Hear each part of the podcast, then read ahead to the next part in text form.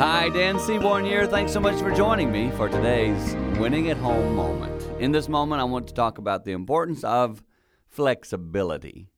Being willing to adjust to the circumstances around you. If you're a parent, especially if you've reached the adult children stage, oh, there's been some flexibility.